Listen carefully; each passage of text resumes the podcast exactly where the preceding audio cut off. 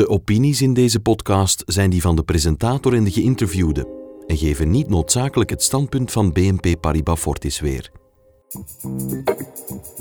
Van BNP Paribas Fortis is dit Stand van Zaken. Een podcast met hoofdeconoom Koen Deleus en Chief Strategy Officer Filip Gijsels. Elke eerste maandag van de maand staan ze stil bij een tijd die zelden nog stilstaat. Wat staat er de komende maand te gebeuren in onze wereld die niet stopt met veranderen? En wat betekent dat voor de economie, voor de markten en voor jou? Koen en Filip overlopen het met Filip de Rijke van Communicatie. Welkom bij Stand van Zaken met Koen Dreus en Filip Gijsels. Mijn heren, welkom. En voor eerst natuurlijk allemaal een gelukkig nieuwjaar. Idem. Dank u. Mijn beste wensen voor dit jaar. In deze podcast gaan we ja, vooral vooruitblikken. Wat gaan we moeten doen met uh, de overheidsschulden? We gaan ook eens moeten onderzoeken ja, hoe we daaruit geraken. Hè, uit uh, die schuldenspiraal, de economische crisis. Hoe kunnen we die oplossen? Koen, jij zal het hebben over de onorthodoxe manieren om uit die economische crisis te komen. En we gaan het natuurlijk hebben, Flip, ook over obligaties en de aandelen. Um, door de kerstvakantie nemen we deze podcast wat vroeger op dan gewoonlijk, maar dat heeft jullie de kans gegeven om een beetje vooruit te blikken, vooruit te denken. Niet meteen echt de actualiteit van vandaag, maar echt de komende jaren. Hè. We beginnen aan een nieuw decennium, 2021. Koen, Filip, uh, wat zijn jullie voorspellingen voor het het komende decennium?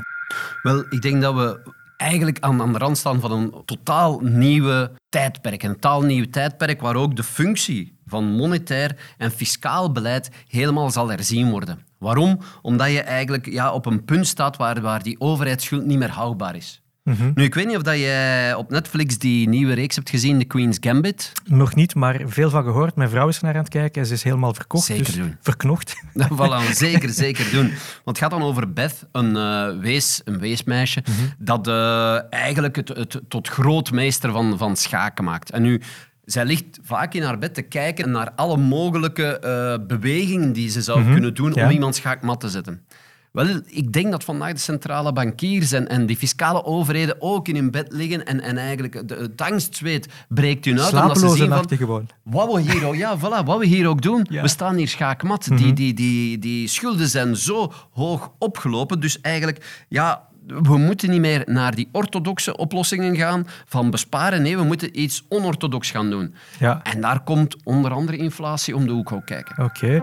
Filip, wat uh, staat er in jouw kristallenbol? Wel ja, ik heb die Queen's Gambit nog niet gezien, maar staat wel op mijn lijstje. Er staat nogal wat op, maar uh, ik denk dat dat wel uh, ja. zeer interessant is om te kijken. Nu, wat -hmm. ik wel opgemerkt heb, is dat thuis de schaakborden terug opgedoken zijn. Okay, mijn tof. dochter en mijn ja. zoon zijn volop aan het schaken. En zo zie je maar, daar hadden we het de vorige uitzending ook over. Er zijn dingen in de economie, stukken in de economie die bijzonder moeilijk hebben. Maar er zijn er ook die wel profiteren van Ja. deze toestand. Je zal maar een winkel hebben waar ze schaakborden. verkopen. Dan doe je wel op dit moment wel goede zaken. Nu, die wereld waar Koen het over heeft, ja, die tekent zich wel af. En die tekent zich natuurlijk ook af aan de beleggingskant. En vroeger hadden we de, de 60-40 portefeuille. En 60% aandelen, 40% obligaties. Zoals onze grootmoeders dat deden. Ja. Hè. Die belegden dan een stuk in kasbonds en obligaties en dergelijke. Dat gaf een mooi rendement altijd. En als die aandelen het dan goed deden, zoveel te beter. Maar je had ergens een kussen. Wel, dat valt voor een groot stuk weg vandaag.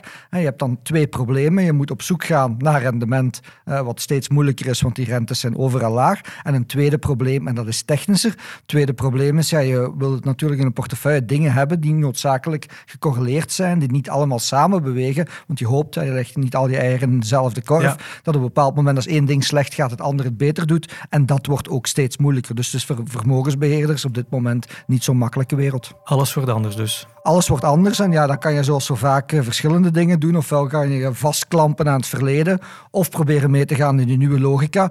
Dingen dan toch gaan te zoeken die wat rendement geven en ook wat dingen te zoeken die dan wat negatief of laag gecorreleerd zijn met wat je hebt om toch een, een robuuste portefeuille gaan te bouwen. Ja, kort gezegd, mijn heren, we staan aan het begin van een nieuw economisch tijdperk. Laten we beginnen, uh, Koen de Leus, met uh, de, ja, de overheidsschulden. Hè. Wereldwijd uh, lopen die ongelooflijk hoog op. Zal dat vanaf 2021 dezelfde kant uitgaan of gaat dat wat temperen? Oh, waarschijnlijk zal dat wel wat temperen. Kan me nou ook niet anders. Als we kijken sinds 2000, ja, dan zie je dat je meer dan verdubbeling hebt van die schuld in de mature markten. Wat ook echt wel uh, verschrikkelijk ja, dat veel zijn de mature markten? dat zijn... wel, mature, dat zijn eigenlijk de westerse markten ten opzichte ja. van de emerging markets, de groeilanden. Ja, oké, goed. Wat jullie allebei zeggen is dat eh, de bestaande recepten niet meer werken. De orthodoxe remedies, eh, economische remedies, die hebben eh, afgedaan. Het is tijd voor een eh, nieuw medicijn. Eh, wat mogen we verwachten, Koen? Wel, eh, we gaan naar onorthodoxe oplossingen. Hè? Mhm. Onorthodoxe oplossingen, en dat wil dan zeggen, eh, ofwel gaan we naar defaults, schulden die afge- afgeschreven worden. Bijvoorbeeld in de groeilanden zal dat zo zijn. Ofwel gaan we dat doen via een slinksere manier. En dat zal dan meer voor de mature, voor eh, de westerse economieën zijn. En hoe doe je dat dan? Er zijn al enkele ballonnetjes eh, opgelaten geweest. Eh, Italië heeft al gezegd, ja, zeg, als we nu eens al die obligaties die op de balans staan van de centrale bankiers, we nu eens allemaal schrappen. En daar stijgerden natuurlijk de Fransen en de Duitsers. Eh, ze zeiden ook, ja, als we die schulden eh, nu allemaal eens herfinancieren, door eeuwig lopende schulden moet je die ook niet terugbetalen. En weer stijgerden daar de Fransen en de Ja, Duitsers. maar je moet maar schuldeiser zijn hè, in deze. En dan moet je inderdaad maar schuldeiser zijn en dan denk je dat er een slinksere manier is en dat is via inflatie. Mhm, Oké, en hoe werkt dat dan? Uh, Wel, eh, als, als je een beetje eh, inflatie gaat creëren, dan wil dat eigenlijk zeggen dat eh, ten opzichte van een, een schuld die constant blijft, dat je langzaamaan gaat zien dat mensen meer en meer gaan verdienen. En daardoor dat hun schulden ten opzichte van wat ze verdienen, of dat de overheidsschuld ten opzichte van wat de economie verdient, de groei van de economie, dat die altijd maar kleiner en kleiner wordt. En dat is eigenlijk de manier om, om het dan op te lossen. Uw economie groeit snel, uw schulden blijven eigenlijk in bedrag constant, maar door die inflatie wordt dat langzaam weggevreten. En zo kan je dus op een, op een slinkse manier je schulden gewoon laten ja, wegdeemsteren. Ja. Hoe kijk jij naar eh, inflatie, Filip? Ja, inflatie wordt normaal gedefinieerd als een stijging van het prijspeil. Dus het stijgen van de prijzen Ja. van de goederen. Nu kan het ook andersom bekijken. Je kan ook voor een stuk zeggen, ja, het is een vermindering van de waarde van het geld. Ja. Nu, als Koen het eh, als economist over inflatie heeft, heeft het meestal over consumptiegoederen. Eh, als ik naar inflatie kijk, kijk ik ook naar activa natuurlijk. En in zijn wereld, ja, de prijzen stijgen al een hele tijd niet veel of veel, hangt er vanaf. Sommige mensen zeggen als ze gaan shoppen, dat het ook wel voor een stuk de prijzen stijgen. Maar oké, laten we zeggen dat die relatief eh, laag zijn. Maar in mijn wereld zijn die prijzen wel stevig aan het stijgen. Hè? De Ja. prijzen van het vastgoed, prijzen van de aandelen, eh, prijzen van het goud, eh, alle mogelijke dingen, kunst zelfs. En noem het maar allemaal op. Dus ehm, is wel ook een heel belangrijk probleem voor sommige mensen, want ja, de waarde van geld op spaarboekjes gaat dus heel snel verminderen, hè, want dat wordt zo dan weggeïnflateerd. Ja. Zoals Koen dat zegt, de koopkracht daarvan wordt minder en je zal maar een, beginnend gezin zijn die iedere maand netjes geld opzij zetten op een spaarboekje eh, om een huis gaan te kopen, maar iedere keer als je 10.000 hebt gespaard, is dat huis met 20.000 gestegen en dat is wel een probleem. Ja, de overheden met eh, torenhoge schulden, eh, voor hen is inflatie natuurlijk een handig instrument, Koen. Ehm, net zoals eigenlijk voor de mensen die hebben geleend. Ja, Is dat eigenlijk de conclusie? Ja, dat is inderdaad de conclusie. Eh, want ja, inflatie vreet dus die, die schulden weg. Nu, inflatie zorgt er ook voor dat uw nominale groei, dus uw reële groei plus inflatie, dat die ook een stuk meer aantrekt. En in België is dat eigenlijk allemaal niet zo'n probleem dat je, dat je koopkracht haalt, want je zit hier met indexatie van de lonen, je zit hier met de indexatie van de uitkeringen. Natuurlijk, een beetje een nadeel van inflatie is dat normaal gezien de rente dan ook volgt. Dus als de inflatie stijgt, stijgt de rente ook. Ga je ook meer rente moeten betalen op je leningen. En het een compenseert het ander. Nu, wat heel nieuw zou zijn, en wat dus het onorthodoxe is van de aanpak, is dat de centrale bankiers zouden zeggen, ja, maar die rente, die inflatie mag oplopen, maar die rente die gaan we laag houden. Oké. En als we die rente dus laag houden, dan zie je dus dat die, die, ja, die rente op die schulden constant blijft, dat die niet de hoogte ingaat, dat je eh noemer, dat je dus eh, je nominale eh, economie, dat die wel de hoogte Ja. ingaat en dat je dus zo je verhouding tussen schulden en de nominale groei, dat die zo langzaamaan Ja. naar beneden wordt gehouden. Zijn er gevaren verbonden aan een te hoge of een te lage inflatie, Filip? Ja, absoluut. Hè. Ehm, een professor van mij in een grijs verleden heeft eens gezegd... eh, ja, het is niet zo belangrijk wat een, eh, wat een brood kost, maar hoeveel broden dat er zijn. En dat is zeer Mhm. belangrijk. Ja. En, en inflatie is sowieso altijd een delicaat evenwicht. Als inflatie te laag wordt, dan kom je in die deflatoire spiraal waar Koen het over heeft, waar schulden steeds zwaarder en zwaarder worden.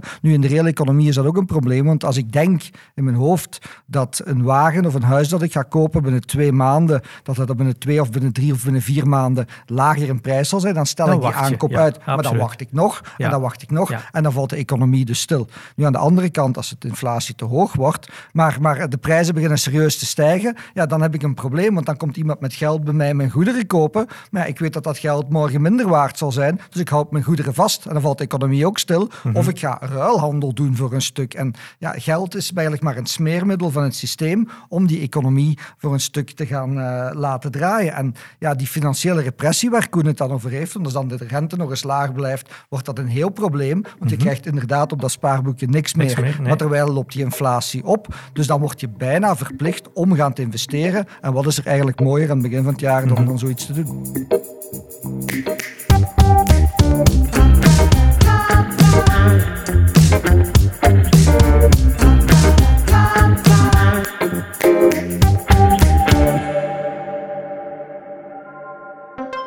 Overheden die inflatie inzetten om, om de schulden weg te werken, eh, is dat in het verleden ook al eens gebeurd, Koen? Ja, dat is eh, na de Tweede Wereldoorlog waren er natuurlijk heel veel schulden. Ja. En heeft men dus eigenlijk een stuk van die schulden één weggeïnflateerd. Een, een inflatie ergens tussen 2 en 5 procent. Maar is er natuurlijk ook financiële repressie geweest, waardoor de rente heel laag werd gehouden. En zo heeft men eigenlijk die, die, die torenhoge schulden kunnen wegwerken. Ja, kunnen we dat vandaag nog doen? Ik denk dat we dat vandaag ook nog altijd kunnen doen. We kunnen de economie stimuleren en blijven stimuleren. En als daarbij dan inderdaad de centrale bankiers zeggen, eh, ondanks het feit dat de inflatie een beetje gaat oplopen, vandaag nog niet het geval is, maar als Nee, we blijven stimuleren, kan die inflatie wel oplopen. Als de centrale bankiers dan zeggen, oké, we houden die rente laag, ja, dan zit je toch wel in een positieve spiraal, waarbij vroeg of laat ik eh, absoluut denk dat de vraag het aanbod gaat overtreffen en dat je absoluut naar een beetje stijgende inflatie gaat. En dan komt het er natuurlijk op aan om die inflatie te laten schommelen tussen de 2 en de 5 procent en niet te veel te laten Ja. doorschommelen. Verwacht je in de toekomst meer inflatie, Flip? Ja, absoluut wel. Ehm, timing is moeilijk en we zijn daar vaak over bezig. En ja, we zijn niet altijd het, eens over de juiste timing daarvan, maar dit is niet voor volgende week, niet voor volgende maand, maar ergens in de toekomst is er, gaat er wel inflatie opduiken, absoluut. Ja. En rond de Het ding, is, het ding ja. is natuurlijk ook, en zoals Flip waarschijnlijk eh, terecht aanhaalt, die fla- inflatie gaat oplopen en, en men denkt altijd, oké, die inflatie, dat gaat maar een klein beetje zijn. Maar, maar als je een beetje inflatie wilt, is een beetje zoals een klein beetje zwanger willen zijn. Dat lukt meestal niet. Ofwel is het volledig zwanger, Mhm. Ja, ja. ofwel Ja. niet. En ofwel ga je een heel zware stijging van die inflatie krijgen, ofwel gaat die inflatie eigenlijk praktisch niet boven de 2% uitkomen. Ja. Dus eigenlijk herhaalt de geschiedenis zich. Ja. Infla- lage inflatie, hoge inflatie. De mensen kwam. Ja, in grote lijnen. En Koen heeft het over de Tweede Wereldoorlog. Koen heeft het over Volker, over het begin van de jaren tachtig. En ja, dan is het ook weer zo interessant om te zien wat zijn de ideeën die op zo'n moment leven. Hè? Want laten we kijken naar het begin van de jaren tachtig. Dan krijgt daar een nieuwe president van de Federal Reserve, Volker, die dan een van de grootste in de geschiedenis gebleken is nadien. Letterlijk ook, hè? Letterlijk, inderdaad. En die begint dan ineens iets anders te doen dan al zijn voorgangers. Want die begint de rente te verhogen, Ja. creëert een, een probleem in de schuldenmarkt in Latijns-Amerika. Maar de vraag is, waarom doet hij dat? En op dat moment werd inflatie heel erg gezien als iets wat ongelijkheid creëert. Want toen was het idee van, ja, als de broden nu allemaal in prijs verdubbelen hier, en op dat moment gingen de prijsstijgingen ook wel heel erg hard, dan zeiden ze, ja, iemand die veel geld heeft, daar weinig last van. Vandaag wordt er dan gekeken van ja, nu is die deflatie iets wat ongelijkheid creëert, want dat laat dan de aandelen stijgen en dergelijke. Dus, maar het is dat tijdsgevricht wat belangrijk is. En ik denk dat het heel interessant is wat je zei. Het verandert, het gaat in golven, maar het gaat in grote golven. Het is niet dat de inflatie, deflatie, shift, zoals we dat dan noemen, om de twee, drie jaar is. Dat zijn golven van 30, 40 jaar. En we hebben de gewoonte om de nabij het verleden gaan te extrapoleren naar de toekomst. Maar zo ver achteruit kijken, dat doen we niet. En ik denk dat dit wat we hier neerleggen toch wel niet onbelangrijk is. Als we denken met z'n twee dat er inflatie komt en dat je terug in een wereld gaat die eerder terug vuur is dan ijs. Wel ja, dat is voor beleggers, voor economen extreem belangrijk. Dat is een want die- regime shift, hè? regime shift die Ja. heel belangrijk is. Natuurlijk. Ja. Regime shift, waarom?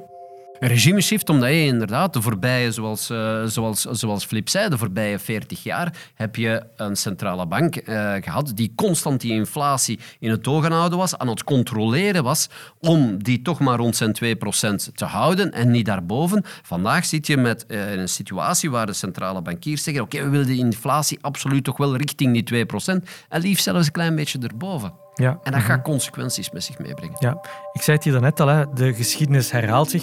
Dus, mijn beste Filip, is het misschien goed om er een aantal geschiedenisboeken bij te halen? Ja, absoluut. Misschien ja. eentje en, uh, toevallig heb ik altijd zo'n paar op zak. Ik Ja, vandaar dat ik het uh, mee rond. Dus uh, dit is het boek van Philippe Blom, het verdorven vernootschap, dat eigenlijk gaat over de verlichting. Oké, Maar ik was dat, toevallig, geleden, ja. dat was al eventjes geleden, maar ik heb zelfs toch nog ver- actueel, denk ik. Toch nog heel erg actueel, want ik was het eh, recent nog eens aan het bekijken en het staat al in de proloog, dus het staat vooraan en moet je geen zorgen maken, ik ga het niet helemaal nee, maar, lezen. zeg maar. Een zinnetje maar. Er, is een, er staat dus, er is een soort aandelenmarkt voor reputaties, met koersen die gespannen worden, gevolgd door grote investeerders of met een glimlach door gokkers die een bedrag inzetten op een onbekende dichter of een vergeten muzikus of filosoof. Wat betekent dat? Wel, iedereen die dingen schrijft, economisten, schrijvers, filosofen, wat dan ook, die een bepaalde reputatie. En soms is de reputatie van Aristoteles hoger dan die van Plato en nog hoger dan van Epicurus Ja. en andersom. Dus dat betekent eigenlijk wie op dat moment de beste reputatie heeft, heeft het meeste invloed. Oké, maar hoe vertaal je dat naar vandaag? Wel, vandaag, wij zijn het dan, hebben het dan over economisten, over economische visies. We hebben het jaren gehad in de wereld van Friedman, hè, monetair, eh,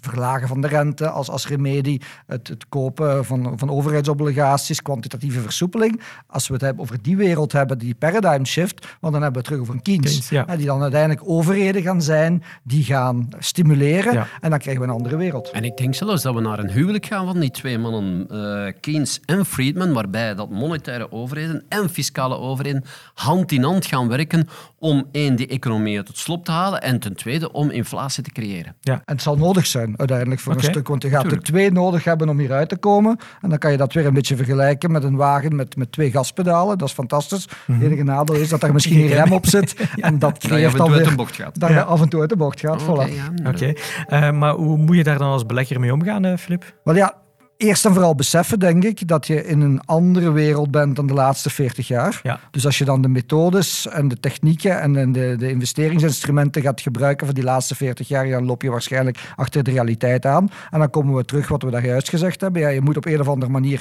ergens anders rendement gaan proberen te zoeken.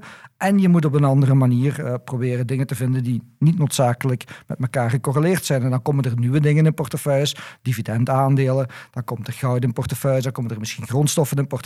Dus andere dingen, een andere wereld, Ja. andere manier van beleggen. Waarbij de spaarders worden aangemoedigd om de vele spaargelden die op de Belgische spaarrekeningen staan, om die mee in de economie te pompen.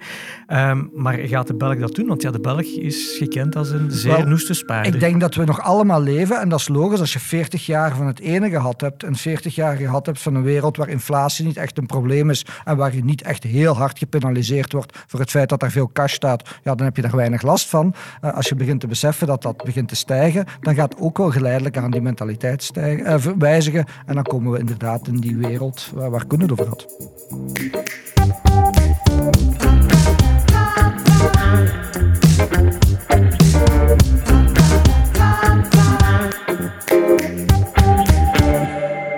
Je luistert nog steeds naar Stand van Zaken met eh, Filip Gijsels en eh, Koen de Leus. De andere grote trend die eh Filip Gijsels aanhaalde aan het begin van deze podcast is het feit dat de obligaties mogelijk niet langer een tegengewicht zullen bieden voor de aandelen. Als de aandelen dalen, zullen de obligaties ook dalen. Maar hoe kan dat, Koen? Wel, vandaag is het zo dat ze dus negatief gecorreleerd zijn. Maar als we kijken in de geschiedenis, dan zien we dat in merendeel van de periode dat aandelen en obligatiereturns, want het gaat hier over returns, dat die positief gecorreleerd zijn. En er is wat onderzoek naar gedaan en dat heeft te maken met één, de geloofwaardigheid van de centrale bankiers en ten tweede of dat een vraag- of aanbodschok is. Nu, Ja, als we, ja, nu als we gaan kijken naar die geloofwaardigheid van de centrale bankiers, ze slagen er niet meer in om 2% inflatie te creëren. Ze hebben geen ruimte meer om de rente naar beneden te halen als aandelen naar beneden of naar boven gaan. Dus in die zin zie je al dat daar al een serieus probleem is. Het tweede probleem is natuurlijk, vroeger hadden we constant, de laatste 30 jaar, vooral vraagschokken. wil dus zeggen dat er meer vraag werd gecreëerd, bijvoorbeeld doordat mensen zich rijker rekenen, bijvoorbeeld in de aanloop naar de internetzeebel, of omdat ze rijker, zich rijker voelden omdat ze meer leningen kregen eh, in aanloop naar de grote financiële crisis. En En dan zie je dus ja, dat, dat, dat er stijgende inflatie is, stijgende inkomsten van aandelen, maar natuurlijk ook dat de rente de hoogte ingaat en dat je dus weer al die negatieve correlatie hebt. En daar denk ik dat we eerder naar aanbodschokken gaan. Oké. En die aanbodschokken, dat is dan bijvoorbeeld zoals we in de jaren 70 hebben gehad, een, een aanbodschok als gevolg van een stijging van de olieprijs. Nu, dat verwacht ik niet onmiddellijk, alhoewel dat we inderdaad de volgend jaar misschien wel enkele pieken krijgen. Mhm, ja. Maar ik verwacht bijvoorbeeld aanbodschokken als gevolg van klimaatgerelateerde zaken. Overstromingen die ervoor zorgen dat uw aanvoerketen volledig uh, ja, ondersteboven zit. En dat zijn dan terug die aanbodschokken die maken dat de kost van uw goederen de hoogte ingaat. Er gaat inflatie gecreëerd worden, maar natuurlijk ook de kosten van de bedrijven gaat de hoogte in. Absoluut, ja. Dus wat krijg je? Je krijgt stijgende obligatierente, je krijgt dalende aandelen en je krijgt dus een positieve correlatie. Ja, dus je zit met die vraagschokken, je zit ook met een dalende geloofwaardigheid. Ja. Die positieve vraagschokken, ja, die lopen dan eigenlijk samen met um, ja, die aanbodschokken. Die, voilà, waar, gaan, waar gaan we dan eigenlijk naartoe? Wel, dan zit je natuurlijk in, in dat scenario waarbij dat je ja, vastzit als belegger. Want zoals we de laatste 40 jaar geleden hebben, moeten we ten opzichte van onze aandelen moeten we een buffer hebben. Dat zijn obligaties. En ja, dan, dan moeten we iets anders vinden. En dan komt Flip met oplossingen. Ja, Flip, ik kijk meteen naar jou. Ja, inderdaad. Zeer ingewikkelde economische theorieën. Um, gelukkig een podcast kan je alles terugspoelen. Dus ja, dan kan je voilà, nog eens opnieuw voilà. luisteren. Nu, ik ga er twee elementen uitnemen. Ja. Vraag en aanbod. Ja. Nu zijn vraag en aanbod gaat vooral over goederen. Mijn vraag en aanbod gaat over activa, over geld. En ja, ik kan dit hele verhaal ook, ook verklaren aan de hand van geldstromen. Okay. En dat is wel, wel belangrijk, want uiteindelijk wat er vroeger gebeurde, en aandelen begonnen te zakken, dan zeiden mensen, ja, dan kopen we obligaties. En dan hadden die negatieve correlatie, want de ene daalde in waarde Ja. en de andere steeg in waarde. Wat gebeurt er nu? Ja, die centrale banken pompen maar geld in het systeem, verlagen de rente, duwen de obligatiemarkten door het dak en de rente omlaag. En het geld stroomt over naar andere activa, zoals goud, aandelen, vastgoed en zo verder, zoals we gezegd hebben. Het probleem is dat die nu niet meer negatief gecorreleerd zijn. Dus dat de ene je niet meer beschermt tegen een Ja. andere. En dan moet je natuurlijk andere dingen gaan zoeken. Eén voorbeeld kan bijvoorbeeld zijn hoe we portefeuilles in het verleden indekten. Toen de Amerikaanse rente nog 2, 3, 4 procent stond, ja, was dat een Amerikaans overheidspapier. Dat brengt niks meer op, dus die correlatie is ook weg. Mhm. Nu kan je bijvoorbeeld kijken richting China, waar het nog 4, 5, 6 procent staat. En dat zijn van die creatieve oplossingen. Er zijn er nog meer, maar ik wil nog wat tijd over hebben voor het boek ook. Ja. Maar eh, uiteindelijk zijn dat manieren om er naar te kijken en naar dat soort creatieve oplossingen moeten Ja. we gaan zoeken. Ja, dus moeten we dus ernstig rekening houden met het scenario van een positieve correlatie tussen het aandelen en de obligaties in de komende jaren, Koen? Ja, ik denk het wel. En, en ja, dat gaat een hele... Zoals het, eh, we verwachten dat er een regime shift komt, denk ik dat de beleggers een mindshift moeten, eh, moeten ondergaan. Ja. Op basis van de scenario's die Koen ehm, hier op tafel legt, ehm, kan de beleggers eh, enkele to-do's distilleren? Wel ja, inderdaad, je moet eh, op zoek naar, eh, naar rendement en je moet op zoek naar bescherming en je moet op zoek naar, naar die dingen op, misschien plaatsen die Ja. we niet zo gewoon zijn. Ja, welke zijn dan de juiste aandelen, de juiste sectoren, de juiste thema's waar we dan Wel, kunnen in dat kiezen? zal variëren van moment tot moment. Hè. We, we leggen hier een scenario op tafel voor de komende vele jaren. Ja, de invulling zal op ieder moment verschillen, maar we hebben al goud genoemd, we hebben al dividendaandelen misschien genoemd, we hebben al misschien Chinese obligaties genoemd. Er zullen er nog komen. Eh, het is een zoektocht, maar het zal anders zijn dan eh, de voorbije jaren. Ja, dan zou ik zeggen, eh, misschien nog eens gaan lezen. Ja, absoluut. En eh, ik heb iets meegebracht vandaag waar ik wel redelijk enthousiast zelf over ben. Eh, De Worldly Philosophers van eh, Heilbronner. En waar gaat het eigenlijk over? Wel over een aantal filosofen, maar filosofen uit de economische context. hè. We hebben Uiteraard, Keen- ja. Keynes genoemd, maar daar is Stuart Mill, daar zijn er anderen. En als je dit toevallig of niet toevallig openslaat op pagina 75, wel, dan vind je daar Malthus en Ricardo. Eén die te maken heeft met ja, de bevolkingsgroei gaat een enorm probleem zijn, de wereld gaat helemaal om zeep. Malthus. Ricardo, de grote optimist van alles wat vrijhandel is. Eh, je moet ook altijd het tijdsgevricht begrijpen, maar die leven in dezelfde moment. En wat ik ook zo fantastisch vind daarin, is dat er een interactie is tussen die twee. De ene koopt aandelen op een bepaald moment. Dat is Ricardo, dat is de optimist. Absoluut, en ja. de pessimist Malthus verkoopt zijn aandeel en de beurs stijgt. De ene is rijk en de andere niet. En wat hier zo interessant in is, tijdsbeeld, interactie tussen de verschillende personen, maar ook hoe die ideeën, en dan zijn we weer terug bij het begin, ideeën door de tijd variëren, maar toch ook altijd weer hetzelfde zijn, dat we altijd teruggaan naar ideeën die al bestonden voor een stuk. En in dit geval, en ik denk dat Koen het daarmee eens is, is dat Keynes. Ja, met andere woorden, je geschiedenis kennen is de basis van veel. Het helpt. Het helpt. Oké. Voilà. Heren, dank u wel uh, voor uh, jullie bijdrage op deze podcast die we opgenomen hebben op 14 december 2020. De volgende podcast, Stand van Zaken, staat online maandag 1 februari. Filip, Koen, een dikke merci voor deze en tot heel binnenkort. Heel graag gedaan. Graag gedaan. Dit was Stand van Zaken. Vond je deze podcast interessant? Abonneer je dan via Apple Podcast, Spotify of een andere podcast-app naar keuze. En schrijf gerust een review. Dat helpt andere mensen om deze podcast te vinden. Heb je intussen vragen, opmerkingen of suggesties? Die kun je mailen naar socialmedia.bnpparibafortis.com. De credits van deze podcast en alle referenties vind je in de show notes. De eerste maandag van volgende maand zijn we er opnieuw. Bedankt voor het luisteren en tot dan.